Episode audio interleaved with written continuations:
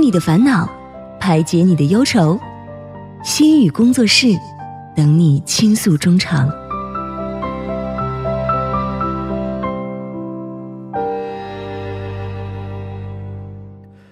何以解忧，唯有心语工作室。心语工作室又在每周日晚上和您如约而至了。那么，我们很高兴邀请到两位嘉宾朋友刘源老师和赵思维嘉宾。那今天的心语工作室呢，也会由思维为您带来一段情景介绍，之后再由我们的刘源老师和大家一起从心理学角度分析和讨论一下情景对话中出现的问题，给我们正确的心理问题指导。好的，那么马上有请出今天的两位嘉宾，一位呢是我们的老朋友心理咨询师刘源老师，你好。大家好，我是刘源。哎，老师好。那另外一位呢，也是我们的老朋友了，是思维，你好。嗯两位老朋友，我是第二位老朋友，大家好，我是赵思维。嗯是啊，每你基本每周都见，是不是？我们都见啊、了快三年了，于安。是没错啊，这个时间过得非常 快对，啊，又转眼三年就过去了再过一年我就要奔三 了。啊，是吗？才开始三十的征程，唉，挺好的一件事情，我觉得三十而立嘛，应该也站立起来了吧， 是一直坐着，一直坐着是不是？ 没事，你对坐着比别人高，知道吧？为什么呢？谢谢上身长。上身上腿短是吧？啊，开玩笑啊！好了，首先嘛，还是邀请我们思维啊，简单说一下今天的情景内容到底是什么样的。好的，那我今天来嗯介绍一下今天的一个案例啊，叫做刀子嘴的继母。在我的印象里，“家”这个字对我来说很陌生，感受不到一丝丝家庭带来的温暖和快乐，更多的是痛苦，感觉谁都比我的家庭好。我的父母属于重组家庭，继母对我的影响很大。她是过日子的好手，家里里里外外收拾得很好，操心的命，只是性子急，说话爱骂人，属于那种刀子嘴豆腐心的人。但是他说话骂人习以为常了，可能连他自己都感觉不到，他说话的时候特别伤人。在他面前，我不是不敢说话，而是我一开口，话还没说完，他就说，你是不是傻呀？你怎么能这么想？弄得我很自卑，很敏感。没事的时候，我也劝过自己想开点，什么都别往心里去。可是，一到事情上，或者是他骂我的时候，那时候真的想死的心都有了，不知道该怎么办。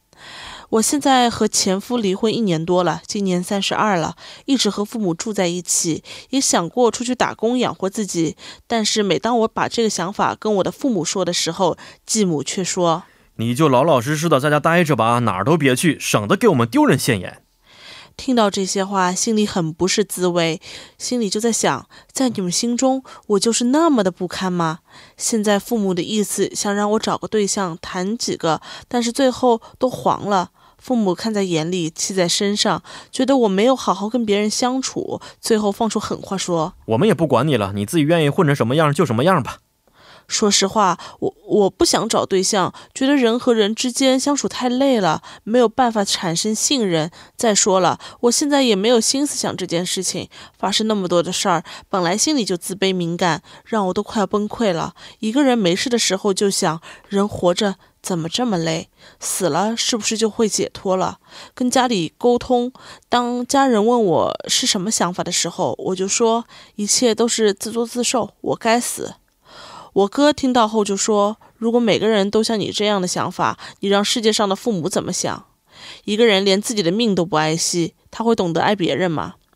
现在我就是一根筋，脑子转不过来弯了。我现在越来越恨我自己，瞧不起自己。老师，我现在这种状态是不是很不正常呀？嗯，呃，听完这个案例之后啊，觉得这个家庭确实是给案主的影响非常大啊。嗯咱们先不管这个是重组家庭啊，还是说原生家庭的情况啊，但嗯是我觉得这种气氛当中确实是很难喘过气来去幸福的生活，是不是？听完之后，我们也觉得啊，这个家庭的环境也是给他心情造成很大的影响。继母呢，虽然是啊、呃我们叫做这个刀子嘴豆腐心，对不对？虽然我们知道心肠可能并不坏，但是这个说话的方式确实太伤人了啊。嗯呃，我想首先问问思维吧，周围有这样的朋友吗？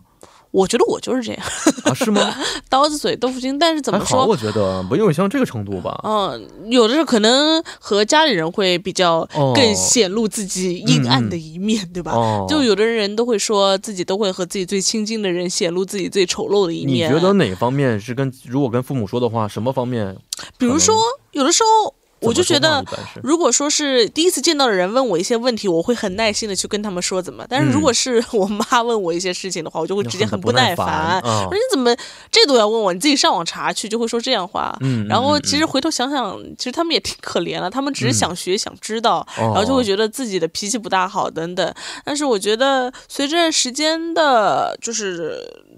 呃，飞逝吧，应该算嗯是，应该很多时候也会注意到自己这一点。嗯但是我看嗯这个案，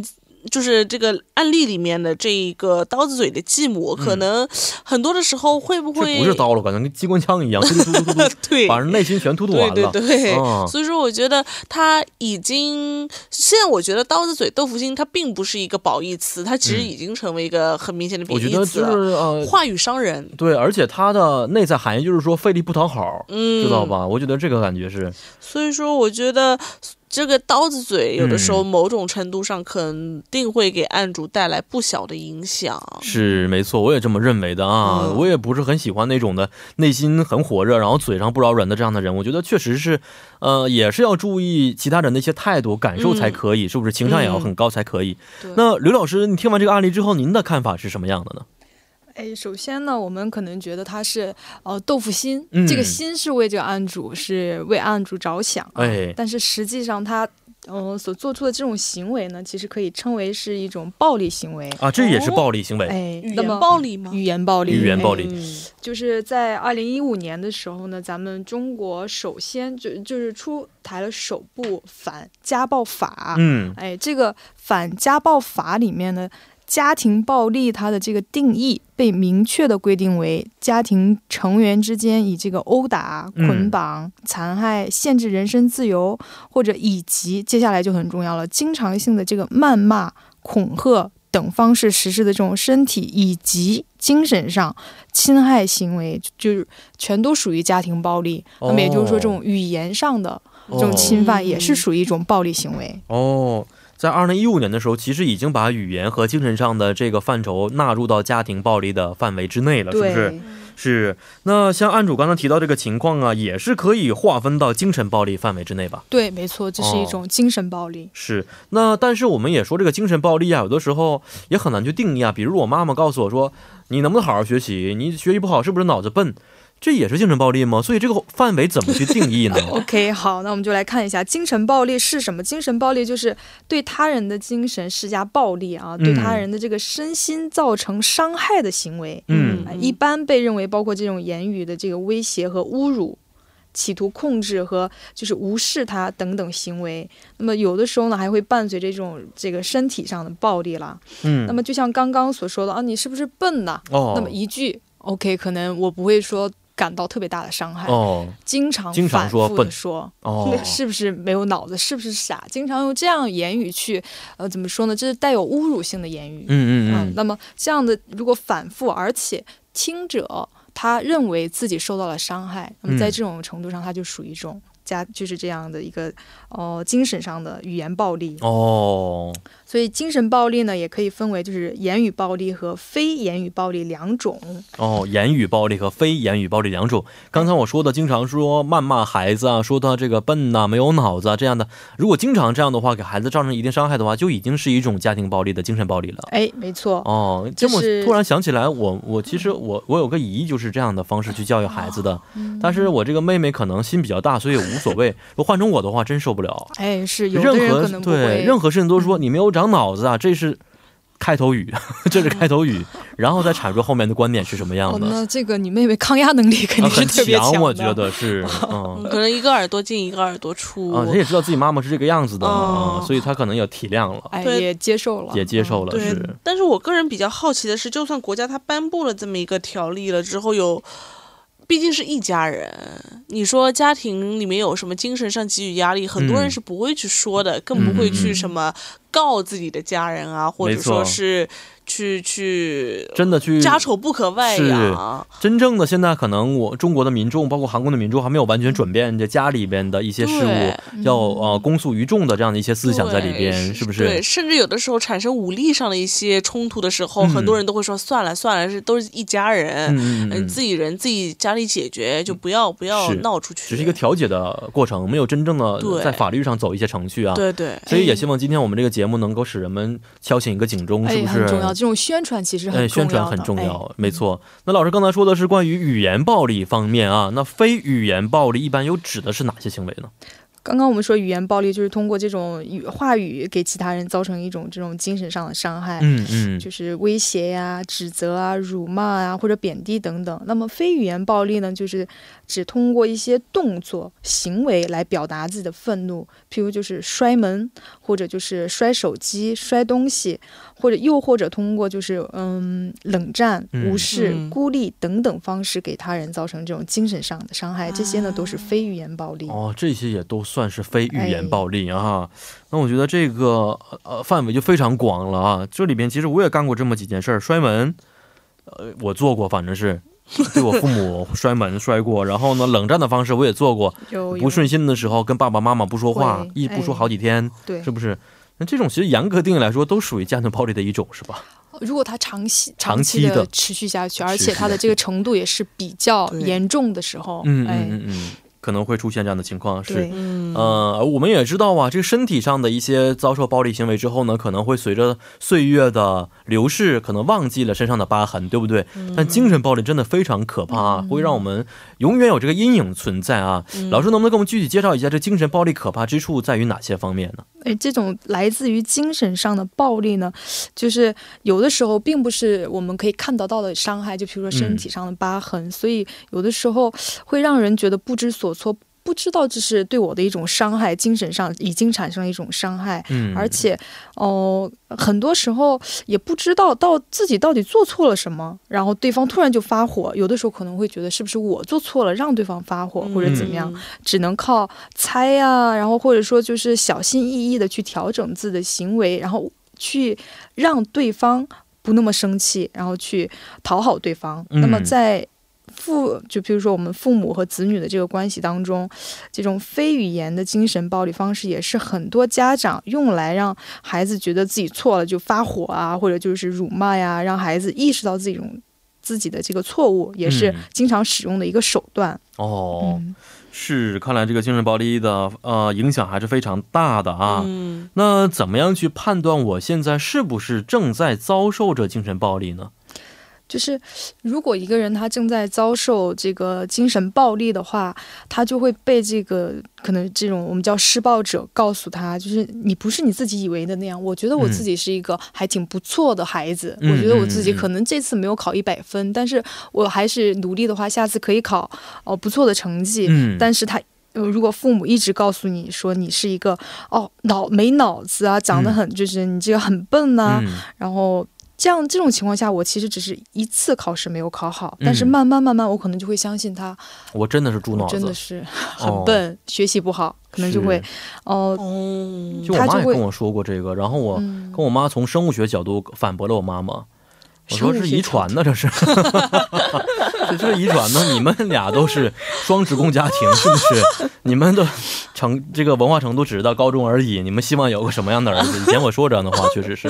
嗯，我也我我妈开玩笑就是说我我不好的都像我爸，哎，我妈也说 过说 对，你就好随的你都爸。是你就好的都随是你爸对、嗯好的都是遗传我妈 的，是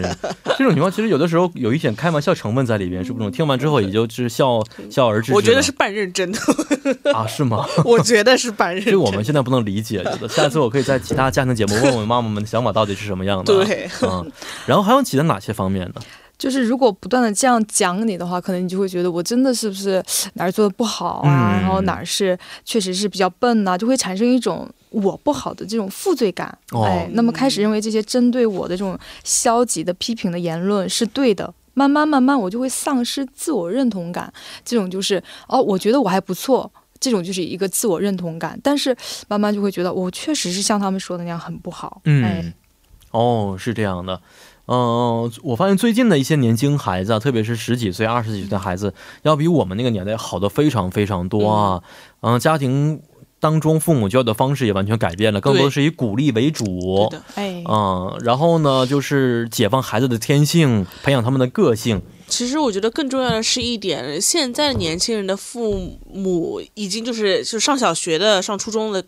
多半都是八零后了，嗯所以说八零后这个父做父母的这一代，曾经在他们的教育过程当中也接触了很多元，就是整个世界的一个多元的一个文化，嗯教育程度也比我们的父母一辈要高一点，嗯所以说我觉得现在这一代孩子虽然压力很大，嗯，但是他们的教育的就接受的这个方面，我觉得可能是比我们更好一点。我 觉得，是我看见这些孩子的呃脸庞，就感觉到他们应该生活的更加幸福一些，笑得很开心，很童嗯很童真的感觉，是不是？嗯而且父母，而且经常会跟孩子们在一起开玩笑。那前几天我看这个网上一些新闻的话，最近过年了嘛，很多孩子大学生放假回家，嗯突然发现妈妈怀孕了，哎啊、装作怀孕的样子哦啊，说啊你不在的这几个月，又给你呃加了一个小弟弟或小妹妹，你看看，然后看看孩子们的反应到底是什么样的。哦这种家庭氛围，我们看完之后就觉得非常的轻松哎啊，让人感觉很幸福，朋友之间的关系一样，是不 哎是？这个这个 挺让我我会吓一跳，然后有的孩子是接受，有的孩子觉得是啊，嗯，这我都这么大发火了，是吧？嗯啊，嗯是，所以感觉出来，现在很多家长，特别年轻家长在教育孩子的时候，更多是以朋友的角度对啊去做，嗯是不是？哎那这样，老师刚才说的，这种家庭的一些暴力行为，可能稍微会比以前要少很多了。嗯，可能是，因为现在大家都以前我们觉得孩子就是我的一个附属品，嗯，孩子就他也不懂事儿，然后你对他说什么，他也不会给他造成什么影响，嗯可能会有嗯嗯这种怎么说呢，稍微有一点嗯不是那么正确的一些想法。但是是最近呢，大家都知道，孩子他虽然小，嗯但是在他成长的这个阶段，他在比较幼年的时候受到影响呢，对以后人生也嗯有很长远的一个影没响。错，同时呢，他也并不是父父母的这个附属品，嗯他也有自己独立的人格，嗯嗯哎嗯，他也有自己的这个应有的这种权利，所以我觉得是可能大家慢慢对这些事情就越来越认知啊，就是这认知度越来越提高，所以在没错教育的时候也会尊重孩子的这个权利，嗯然后也嗯嗯会就像刚刚大家说的，嗯、是啊，嗯呃，真的有一希望所有家庭的孩子和父母之间能够变成一个平等的、哎和谐的，像朋友一样的关系才可以，是不是？但是啊，现在还有少数家庭也是在遭受着这样的一些呃家庭暴力的行为啊。那如果说这个施暴者是我们的父母的话，是不是受的影响会更深一些呢？如果对换作可是能会的，嗯朋友或者是爱人之间，他们的程度又是什么样的呢？哦，就是如果是不相干的人，他说啊你是猪脑子呀，如果这样子说的话，我们可绝能对不承一认笑而过，是吧？一笑而过，你神经质的肯定会怼回去的，是。哎啊，觉得对方可能你就才是猪脑子，你才是 会猪这样脑子方式是。嗯如果是我们比较在乎的人。嗯嗯啊，嗯，父母啊，呃就是朋友啊，爱人、亲密爱人这种，嗯如果对我们说这样的话的时候，因为我们是有一定的这个信任感的嗯哦，所以他们说什么，我们会很容易就是相信他嗯，哎，就会当真啊，就会把它作为一个比较嗯事实或者是个真实的事情，然后去嗯接受，所以这种会肯定会给呃我们带来这个影响呢是嗯更加严重的。嗯，然后，由于父母呢，对于我们在人生最初的这个阶段啊，对于关系啊、亲密关系的这种认知呢，首先都是来源于父母。嗯如果在成长的过程当中，父母对于我们的态度一直是以一种侮辱性的态度，然后嗯不断的打压我们、贬低我们，那我们很容易就对这这个亲密关系产生一种很失望的这种心理对。没哎，错，那么，对于关系当中很难信任别人、获取安全感，那么嗯，在建立亲密关系的当中，也会出现一定的这个障碍，也会就是，呃，有一种患得患失的感觉，常常会有这种感觉。对，是啊，所以都说嘛，家长可能是孩子的第一任老师，是不是？所以这个基础打得好不好，会影响孩子的一辈子啊。哎，很重要。那对，那如果像这个案例当中啊，真的我们现在正在遭受着家庭暴力啊，特别是精神方面的暴力，我们应该如何去做去解脱呢？哎，那么首先呢，就是现在这个来访，就是这个案例当中的这个案主呢，我们可以看他现在一直在觉得这件事情是不是我确实是有什么问题，嗯是不是哦，他甚至于有这个轻生的想法了。那是么也很严重了，哎，对，嗯就是不是我改变了，一切都会好？那么他嗯会觉得现在是我有问题，但是呢，其实他是在嗯、呃经受着这种精神暴力，那么他应该将就是去相信。哦、去施暴的这个人是应该去被指责的嗯哦、所以他可能会怀疑问题是不是真的是像他们所说的都在我身上。嗯嗯，这种时候就应该好好的想一想，嗯，不断的就是这样贬低我、侮辱我的人，到底是不是真正的爱我、哦为我好？嗯那么他会发现，其实这种逻辑是没有什么道理可以讲的嗯，他也不应该为这种施暴者的这种行为负责。嗯，哎，所以他，嗯，虽然说起来容易啊，做起来会很难，但是他可以减少，就是适当的减少自我怀疑，增强一下自我认同感。哎，嗯然后从照顾好自己是很重要的，首先。哦，要照顾好自己非常重要，是不是？但是如何去照顾自己呢，使得自己能够走出这种精神暴力的阴影呢？哎，首先，刚刚就是我们说的，承认自己正在承受精神暴力带来的伤害这嗯件事情呢，并不是我的错，而且呢，我值得被更好的对待。嗯，首先呢，要有这样的一个嗯、呃意识。意识存在哎，嗯其次呢，嗯、我们现在说的这些都是方法论上的一些东西啊，可能嗯实际在执行的时候会非常困难。那么就是不把这个施暴者的话放在心里，尽量的和他所说的话保持一定的这个距离，哦哎，是自我保护的一个非常重要的一个方式。嗯嗯，因为我们应该去了解什么样是真正的健康的，而且平等的、正常的这种相互之间的交流呢？它应该是充满着关怀，和充满着支持。嗯它可能也有提意见，但是不是以这种侮辱性的方式去的。嗯，所以，呢，如果是以这种方式，那么可能就确实是自己在承受暴力。嗯嗯嗯，然后很重要的就是你是可以寻求外界的帮助的。如果施暴的比较严重，可以报警处理，因为我们有这个反家暴法。嗯，那么，如果出现了一些比较严重的，可能有自杀轻生的念头呢，就应该积极的向心理咨询师求助。嗯，然后，据我所知呢，现在国内好像不是每一个